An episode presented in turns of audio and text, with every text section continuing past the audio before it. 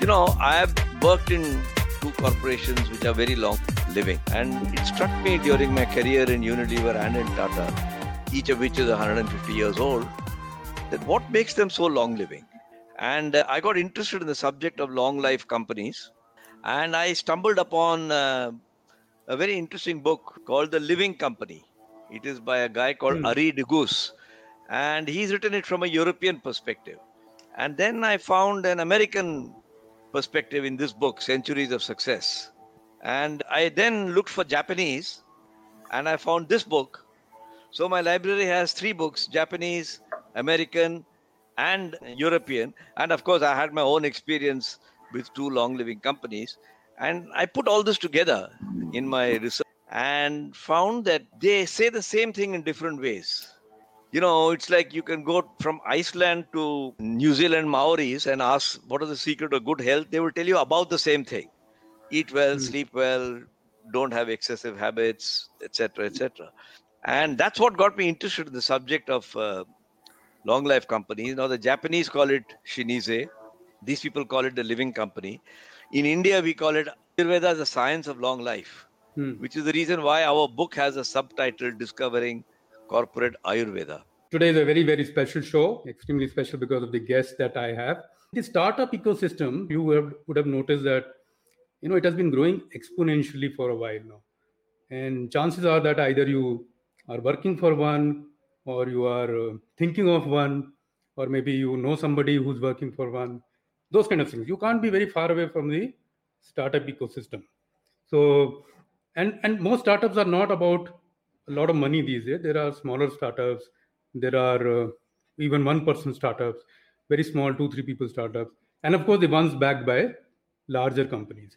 The subject is mushrooming, and there's a lot of new knowledge which is emerging. And but one thing is common. You know, I've noticed when I speak to people uh, that in the last few years, the startups have always wanted to learn from the grown-ups.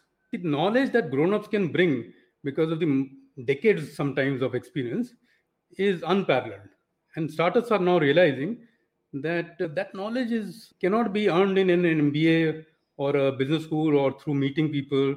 There is a certain organic nature to that knowledge. So today I'll bring you two such guests, and I'll get to those guests in a bit. But before that, I'm Anshuman, your host on the show Manage Better. If you like what I do and want to stay in touch and get alerts on the show and you know related archives, follow me on LinkedIn and now also on Twitter and Instagram. And uh, subscribe to my YouTube channel so that you can get all the archives and new show alerts. So, with that little bit of a marketing plug, uh, I will bring in the guests one by one. So the first uh, one I'll bring quickly in a minute is R. Gopalakrishnan. Gopal to everybody that knows him, and he's been ex vice chairperson of Hindustan Lever, and then for many years executive director at Tata Sons. Extremely popular author and consultant today, and speaks on a wide variety of topics. Very revered in the industry, and I I can I'm almost pinching myself at having been able to get him for the show. But Gopal sir studies studied physics in at Kolkata University and then engineering at IIT Kharagpur and attended the advanced management program at Harvard. Uh, he's been a professional manager since 1967, and people like him don't retire. He also serves as an independent director on several listed companies, and he's now a consultant and mentor to startups. He's actively engaged in both instructional and inspirational speaking and has authored in the last few years 20 books. It is almost like outpouring of all the knowledge and experience into books. Namaste. Welcome to the show. I'll quickly bring in Narayanan sir now and introduce him. Sir, namaste. Narayanan sir has been on both sides of the startup ecosystem. So that's one of the reasons he's there. The main reason is, of course, this uh, book that both have written together. He's had a long stint in the corporate world uh, before building two startups of his own. So he's been in from IIM Calcutta, worked for leading companies such as Coca-Cola, Nestle, and he then built a strong confectionery brand as a, as his own startup, right? So and later on a food processing company as well. Currently, he runs Net 10 Digital and also is very very active in the investment uh, space. He's part of the Chennai Angels and is focused on consumer facing startups. Both have written this fantastic book together. So this is a little bit of a plug for the book. But if you haven't read this book and are interested in the startup ecosystem, you're missing something. So I would strongly recommend. I've read in the last couple of weeks and found it extremely fascinating. And that is one of the reasons why I decided that this should be a show that we should be doing together. So you don't you won't find two better people to learn from in this space. And so, sirs, once, once again, welcome to the show. We will quickly get into the questions. And so, one quick reminder that we will try and cover the why and what of the startup and wisdom for startups thing. This is not a show about the how. This is not going to teach you how to pitch your deck to an investor. This is not going to tell you the how of how to run. That's not the point. The why and the what is more important. In fact, the why is even more important than anything else. And that's the space that this channel operates in. That's the space that our guests also are experts on. And that's the space that we will look at. And uh, some people already on the chat are asking about the book. So Sachin, Sunil, and others, the book is called Wisdom for Startups from Grownups. And if this is there, written by Gopal. So do check out. I'll post the link cell later. But more about the book later. Let's get into the show as such. Okay, so the like I said, we will get more into the the why and what.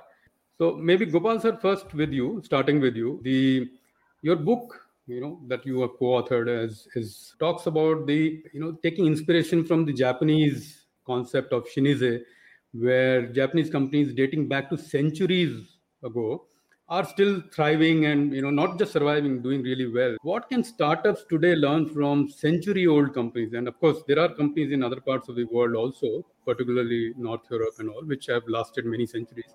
But this japanese concept was so the book actually starts with the japanese concept of shinise which uh, talks about multi you know companies lasting for multiple centuries and doing really well.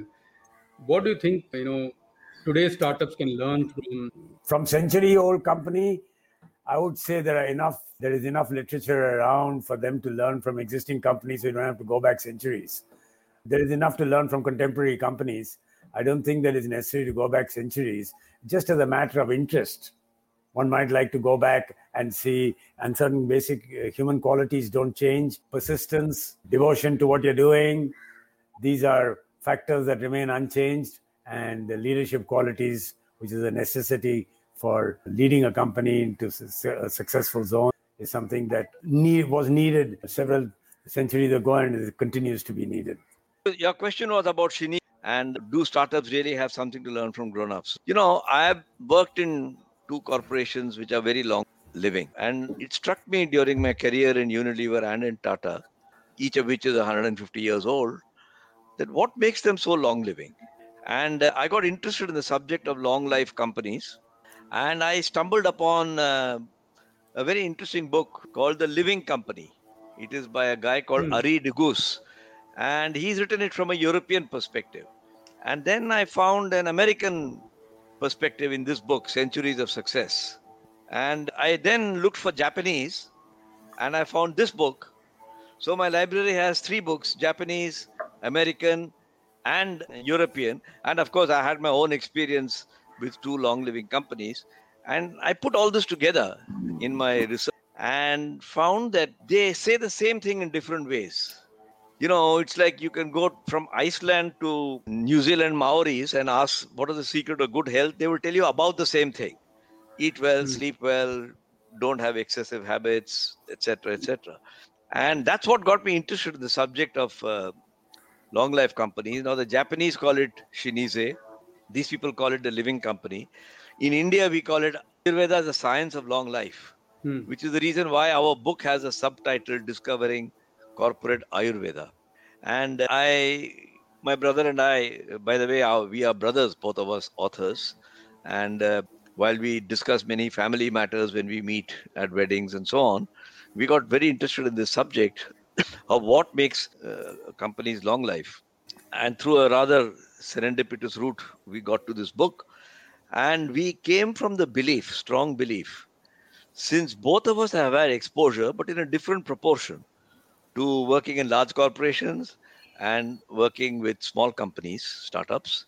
Narayan has more startup experience than large company, and mine is the other way around. So we were sort of matching and filling up our gaps. That startups are like children, babies in the house. And whenever you have an addition in the family, the grandmother will say, Jite raho bache. he will bless him for long life, him or her for long life. And startups are not very different. And how can we try to distill the wisdom that is published, that comes out of our experience and our observations? And that's how we got to this book. Shinise is just the way the flap describes it, but you could as well call it corporate Ayurveda, which of course we've touched upon also in the book. And and, and it's quite beautifully connected also in the book. That, uh, like you yourself said, sir, that you know all these uh, different parts of the world stumble upon the same wisdom from slightly different roots, but ultimately it is probably the same wisdom and makes the same sense in other parts of the world i will bring in narayan for the next question which is which is a very popular question when i did was doing my research for the show i spoke to a few friends and you know colleagues that look you've been talking about this idea of yours you wanted to start up and so on. But we also discussed quite a few ideas where people fell in love with the idea that they had. And 9 out of 10 it did not work out right? So the question is more around a lot of people want to start up they think that they have a winning idea and they fall in love with it. What can the grown-ups teach these ones starting up that about evaluating the idea for feasibility and this is in the context that people do fall in love with the idea that they have which necessarily may not be feasible well, I'd first like to start with the falling in love part. I think I think it's a very good thing if they fall in love with the idea. They should not fall in love with the idea at the exclusion of listening to anything else. But they should be in love with the idea because you need to be driven by that passion for your idea, and it should uh, complete envelop you. It should dictate your lifestyle. It should dictate your life, and that's a good thing.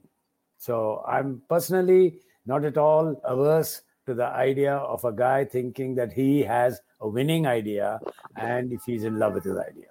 Having said that, I want to go up to the uh, part where we talk about evaluating an idea, your own idea, for feasibility. And I think if you talk about your idea long often enough, you will get enough criticism and give you enough direction to evaluate your idea. The issue is your ability to listen to what people say about your idea and then to be able to see what correct course correction you can do. And this need not be a major course correction. So, pretty much, my view is that if a person wants to start up, it's a great asset to be absolutely in love with his idea and to make it a winning idea. If he's a good listener, it'll help even more. He should talk about it. He should constantly talk about it and see what inputs he can get to make sure that he is on course. Yeah, I um, Narayana said what I would have said myself, but I'll just say it in a different way. Since we talked, started with the Japanese word shinise, I'll bring a second Japanese word, minohodo. Minohodo says it is not enough to have a great idea. Mm. You must also have a good understanding of your limitations. It's like you cannot just look at the credit side of the balance sheet, you must look at the debit side also. And the way you balance your passion, which is on the credit side, is by listening, by modifying, by keeping open to ideas. And that's coming out of Minohodo. So I think the balance between the two is what is important. Un- uncontrolled passion for a startup idea and great self belief are virtues, but not by themselves. They have to be balanced. Thanks for that. The people I spoke to had reached this conclusion, but after a slightly expensive journey, so to say. So, having, and that leads me to the next question that I have, which is raising money. So, using your own money and investing one's own money is often the biggest dilemma for a startup, right? So, once you have the idea, and, and we already discussed that the idea is now germinated, whether you had passion for it or no, you had love or no, you have put in some effort. Now it is taking up um, shape now is the time to put your own money or more of your own money or raise capital and this is often a dilemma because obviously when you raise capital you give up control or are likely to give up control so as an investor or as as somebody who's in this space what is your view here you know in terms of any studies or any anything that you know organically over uh, using your own money and or raising money? You know while i understand the desire for control it's a human nature I, and i don't sort of frown upon it. Reduction of control is not something new that's happening today. I want you to recall in case you knew it and if you didn't know it i would like to inform you that at the time, just before liberalization, so the late 80s, 35 years ago, the shareholding of Tata Sons in Tata Steel was under 2%. And the Hmm. shareholding of Birla, that time Aditya Birla was alive, was more than 2%. And Aditya Birla met Ratan Tata and he said, Listen, I have more shareholding than you, but I will always vote with you because this is a Tata company. So I'm mentioning this to say that this reduction of shareholding was is not something that is new that is started just now. Because of the MRTP Act back in 1972, even Tatas have been through it.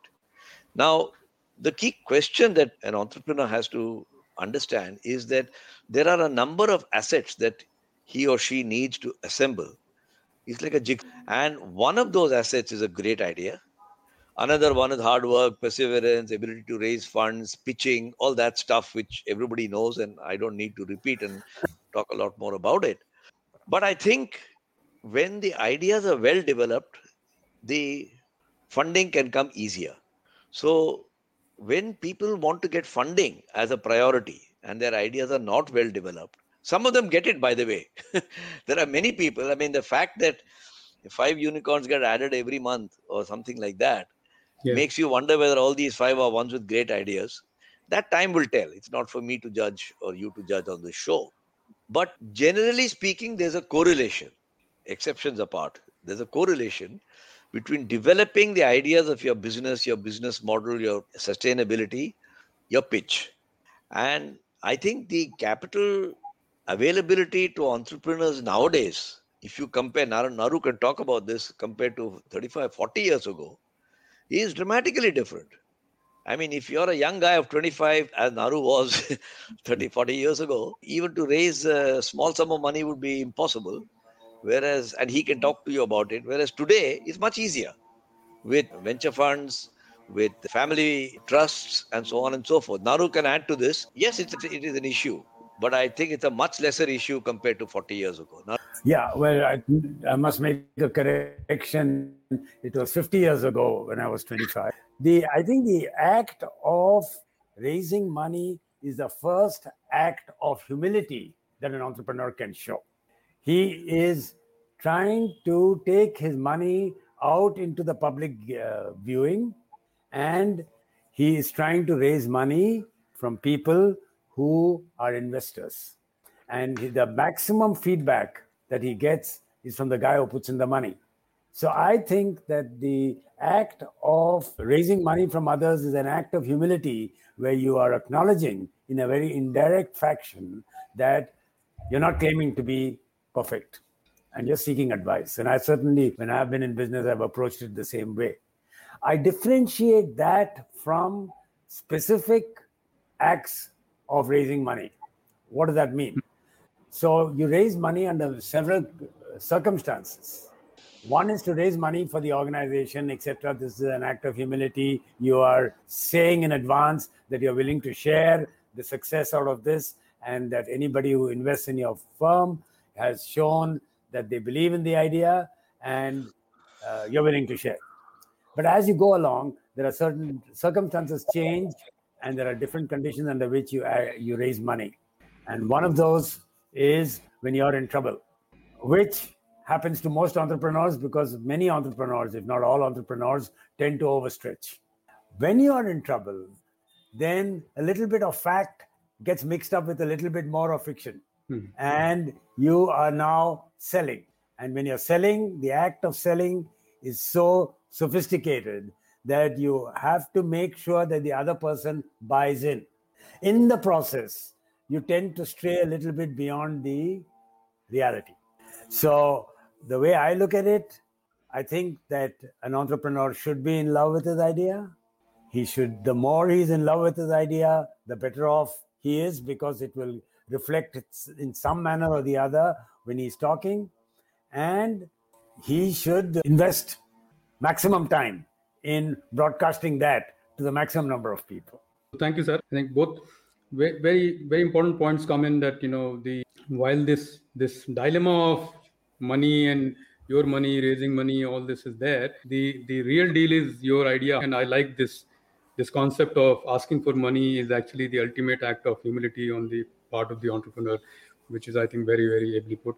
And this is the kind of wisdom from grown-ups that we would expect. I, I want to add a little idea, cap up this particular subject, which is what starts as your idea, one man or two man or three people idea, and what starts as their passion gradually becomes not their money but our money and therefore has to become our passion mm. and our idea and nothing is worse than an entrepreneur who cannot make that transition from being my idea my company my control to our idea our ability to run it our control.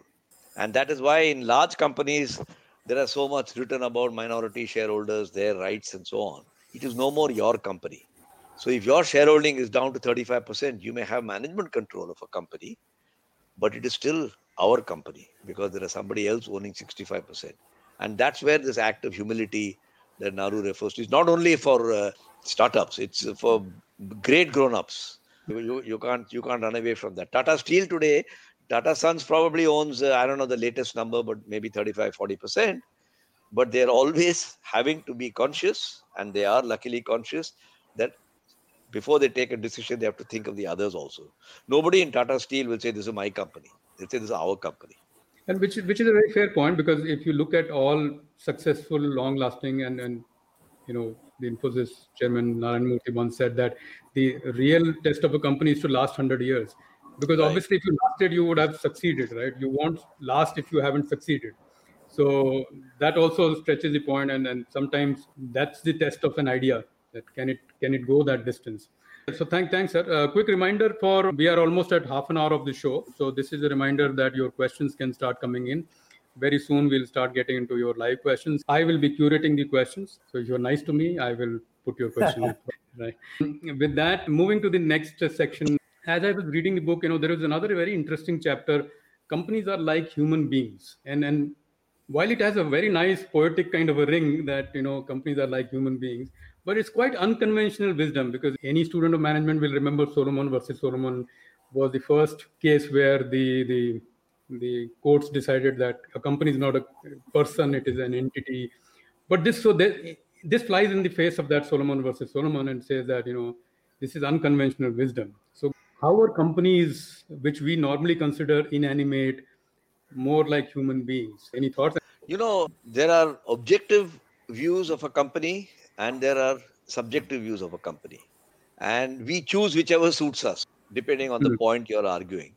So Solomon versus Solomon is an objective view because the court has to be objective in deciding whatever the subject in front of them. And they may take a view that this is uh, an entity and it is not a human being. They may take the same view for a family trust, saying this is an entity and not a human being but ask the family member whether they can distance themselves from the trust and you start to see a different answer. So the human mind is capable of acting rationally of a company as an entity and emotionally as a human being. At the end of the day what is a company? It is a samaj it is a society. It's a group of people who are ideally speaking, fired by the same goal, passion, and they want to achieve the same things. That's what a good company is all about. Correct. And therefore, and what does a startup founder feel about his company? I remember when I love quoting this. As you know, Tata Airlines was born in 1932, and in 1978 it was uh, nationalized, and JRD was removed as the chairman. And he happened to be in Jamshedpur on that particular evening. And somebody said, Sir, if you don't mind my asking you, how does it feel that first they nationalized it and now they've taken you out as a chairman? He said, Well, what do you expect me to say? I feel like somebody's taken my child away. Uh, while he was very emotionally close to Air India, that emotion describes how a founder feels about his company. It is like your son or daughter. And just like your bidai in a wedding, when father hands over his daughter, people take an IPO, and yes, there's lots of money, and uh, pink papers will report it, but there is a sense of bidai also. So there are too many similarities, and I think great companies are ones where you treat it as a human being and not as an entity. For the purpose of the law, you may argue it's an entity for excise duty, sales tax, income tax, whatever, yeah. fundamental rights, and so on and so forth. So that's the reason why we had a whole chapter that uh, we felt that if you're talking about a company of human beings, then treat it like a human being. Yeah, I think a little bit of the uh, entrepreneurial spirit needs to be spread out across the company. Not everybody immediately inculcates this or uh, absorbs this. And during the early stages, the entrepreneur would usually try and propagate this to others within the company that all voices should be heard and we should learn to analyze these the voices etc we should be committed to our task etc in several ways i think the entrepreneur has to do a lot to create a culture in the organization where the uh, people in the organization listen. So i would say that the company and the entrepreneur over a period of time forge a clear personality of their own and to that extent, if the entrepreneur were to be missing tomorrow, the personality would alter. But this we know even in professionally managed companies, the chief executive, when he changes hands, a little bit of alteration in the culture of the company begins to step in. So I see no difference between that and what happens in an entrepreneurial setup. If I join the two answers, you know, it, it kind of makes it even more clear, and I hope the audience is getting this that the the concept of a company or a or a startup or a or a grown up startup as a human being is neither new nor unique. It is an observation that the two authors had. And you know if you read the chapter also there are more examples on this. And this is by no way suggesting that you know we get away from the legalities of being a company. Of course solomon versus solomon will stay till companies are around. So i spoke to a few friends who have gone the startup way and and some are a little doing okay some are not so much. So that's a mix. Mm. and one area which we explored which we discovered is that one more dilemma like the raising money versus your own money was that hiring people you know or you have worked with or hiring the best talent both have their advantages. As a grown up how do you see this dilemma? What would be your advice about people? The dilemma is that you know hiring people i know or I have worked with, or hiring the best that uh, best available talent? Well, the first thing over here is when you go around and try to hire people whom you know, don't forget that the people whom you're trying to, the, these people also know you. Hmm. So there is an act of selling involved over here, where you're saying there is Narayanan the entrepreneur and there is Narayanan the friend. And you know me as a friend, and these are my qualities as an entrepreneur. And obviously you're trying to put up those qualities which are less visible but which you think are more important. And because you're an entrepreneur and anyway all of us are using the art of selling in virtually everything that we do and you're doing that. The problem comes after you have uttered these words and the person actually joins and he works with you in close proximity and your ability to live up to what you had projected then this is the difficult part. The reason for this, I have found, is that when you are selling a job to somebody, certain parts of your personality comes to the fore. And when you're running the company, your certain other parts of your personality come to the fore. And not always is it prudent for you to project the latter in a situation where you're still at the former stage. I, I just wanted to add, Naru has commented from a perspective of people whom you know, you don't know, uh, Naru the entrepreneur, Naru the, the, the hmm. person, mm. and so on and so forth. And we all have multiple avatars, like Vishnu's the Dasavatar, Gopal, the husband is different from Gopal, the entrepreneur, the manager, etc. But we talked of the entrepreneur's passion. And I want to point out something which is maybe unusual, but it's not controversial. I think people will say, yes, I think you have a good point.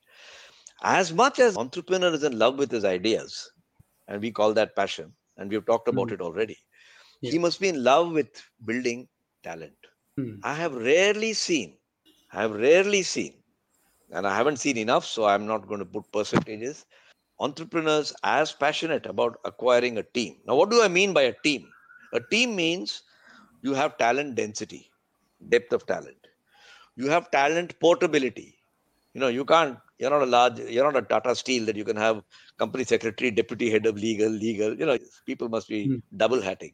So you have talent portability, and you have clearly delegated authorities and mm. you hmm. have accountability. There are four things about talent, and people have not micronized this point about people and talent in a systemic way, which large companies have. Large companies, when they say people, power, people management, etc., good companies will have talent density, which they do through good recruitment practices, good interviewing practices, and so on. They will have talent portability, which is the reason why you're a sales manager here, you're a brand manager tomorrow, you're a production manager the third day. You have uh, uh, clearly laid out tasks and you have accountability. Now, a startup won't get there on day one. This is too much for a startup to do on day one. But he must have the passion to do this in year three or year five. And if they did that, then I think both the passions will come together. the passion for their own idea and the passion for the sadhan with which that idea is to be fructified. And of course, the third, last passion, the passion for money, makes it a complete money meaning not for himself, but money for the company. For the enterprise. This is the pretty much the last question that I had from my researches and, and to both of you. Your your book kind of ends with the secret sauce of success. I thought I'll ask you for so that the audience can get from you your perspective on the secret sauce. You know, very often this question is asked and while it sounds very difficult to achieve it, just like if you tell your 18 or 20 year old son, beta, you must be thoughtful, you must get good marks in studies, you must work hard, you must, you know, he says this is too complicated, you know, and then he, he learns his own journey. I like to give a formula, though life cannot be formulaic, which is reducing to the acronym PIAC. This is the secret sauce. Okay, it's like the Gayatri mantra. Now, if I whisper the Gayatri mantra, all good Brahmins know that it's whispered into the ear because it's not supposed to be in the public domain. But I want to give the Gayatri mantra in the public domain as PIAC Namaha. Hmm. P stands hmm. for purpose. What is your company all about? I stands for identity. Why should anybody do business with you? Why should they trust you? A stands for adaptability. Are you capable of changing as your journey goes on? And the last C stands for conservative in finance in particular. You're not a great borrower. You're always worried about how you'll return the money.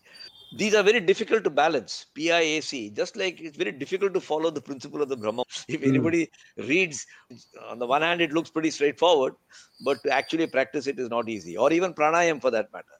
So, what looks simple is usually very complex, and PIAC makes it look simple, but it's actually very complex. Purpose, identity, adaptability, and conservative. But if you read the pink papers, they give you the impression that this is all about money making. And they don't intend to misguide you, but they may inadvertently misguide you. And I think I would like this balance to be the message to be taken. How do I build PIAC into my company, which I'm not running for three years to become a unicorn. I'm running for 30 years because it's going to be a great contributor to society. I'd just like to add one word over here that the, the difference between a startup at startup stage and the startup 10 years later. 10 years later, the startup's personality has formed. There are several people in the organization who have uh, acquired a personality of their own and have lent some of their personality to the organization, and the organization has adapted itself around them. So the organization develops a distinct personality of its own. You can't run a startup the same way in year one and in year 10. In year one, you're at a development stage, you're in early stage. You have less time in your hand for counseling, and every decision of yours needs to be swiftly and quickly implemented because you're on several fronts or multiple fronts, you're facing shortages money shortage, talent shortage, managerial time shortage, etc. So, given that, I think there is an alteration that is taking place in the life of a of an organization as you go along, and your ability to manage that is through recruitment and ensuring that your organization has a personality that is conducive and encouraging. I think I think that's a very good way to put it. You know, I mean, when your child is five years old, the child is quite different from when the child is 15 years old. And that's also different from when the child is 30. Now, if you're the 30 year old father of a five year old child, you're a grown up, you're telling the startup. But your father is 60 and he's telling you how you should be when you're 60. And this is the This is the confusion through which life evolves. Kal Chakra, and when the five year old baby becomes 30, he says, You know, maybe dad had a few good points. But when he's 60, he says, Dad wasn't so stupid after all. you know, he used to tell me this many years ago. And this happens in companies as well. And that's another reason why I regard companies to be human. I think this is almost like you know some kind of a celestine uh, thing because this morning at 6 a.m i was having a conversation with my almost 20 year old son and he actually said that you know some of the things that you were saying today didn't mean anything five years ago but i'm getting it now and i left it at that because he's in the process of getting it i shouldn't right. bother with that process right. but it's, you know, it's quite coincidence uh, that we discuss the same topic live as well but uh, usually that's not the case especially in the first uh, 10 years of a startup. Usually, the case is that you are facing new circumstances and conditions, and the uh, startup has to cope with it and often calls for leadership once again from the original promoter, often to show them the way. And this happens a lot in the first 10 years. I don't mean something that 10 years is very finite. It happens in, in various stages. And uh, I think that the promoter's ability to take risks qualitatively in allowing another person's decision to go through will go a long way in determining how quickly this organization attains maturity. You know, without getting philosophical about it, all of us are parents, right? Your son is 20, our son is 50, 40. And so, you know, we've seen different phases of our children. When do you give up control on your child? Never. What right do you have to control your child? So Khalil Gibran said this in his poem. He yeah. said, Be grateful for parenthood, but remember you're merely a vehicle through which that being has come into the world. And therefore, you can quote unquote control your child till 5, 7, 10, if you're lucky. Certainly, soon after that, that child begins to express its own views. And by the time the child is 20 or thereabouts, you have virtually said, whatever I could do, I have done. I've done right things, I've done wrong things. Now this child is on it. And it's exactly the same. Uh, one more reason why enterprise is like a human being. And anybody who wants to control his child for a much longer period, his child being the enterprise, is yeah. got a problem, especially if he's taken public money. So no. I think uh, you have to understand that you have brought that child into the world in this case an enterprise for that child to grow up and become an adult who's independent. And so you have to give it up. I'm so glad you brought in khalil. He does say that you know you are the medium uh, medium. Uh, exactly. Exactly the first that's time why i like i like i like startup founders who say i did a startup and i nurtured it for 5 years 8 years. I succeeded in some i failed in something then i made a second startup because it's like saying i had a second child and i had a third child. And then you people with three children are equally possessive about all the three children but they give up control much more easily than a much only easily. child. There is one more question uh, very interesting. It has been voted up uh, so i will definitely bring it in. Ravi uh, startup seems to be for young people.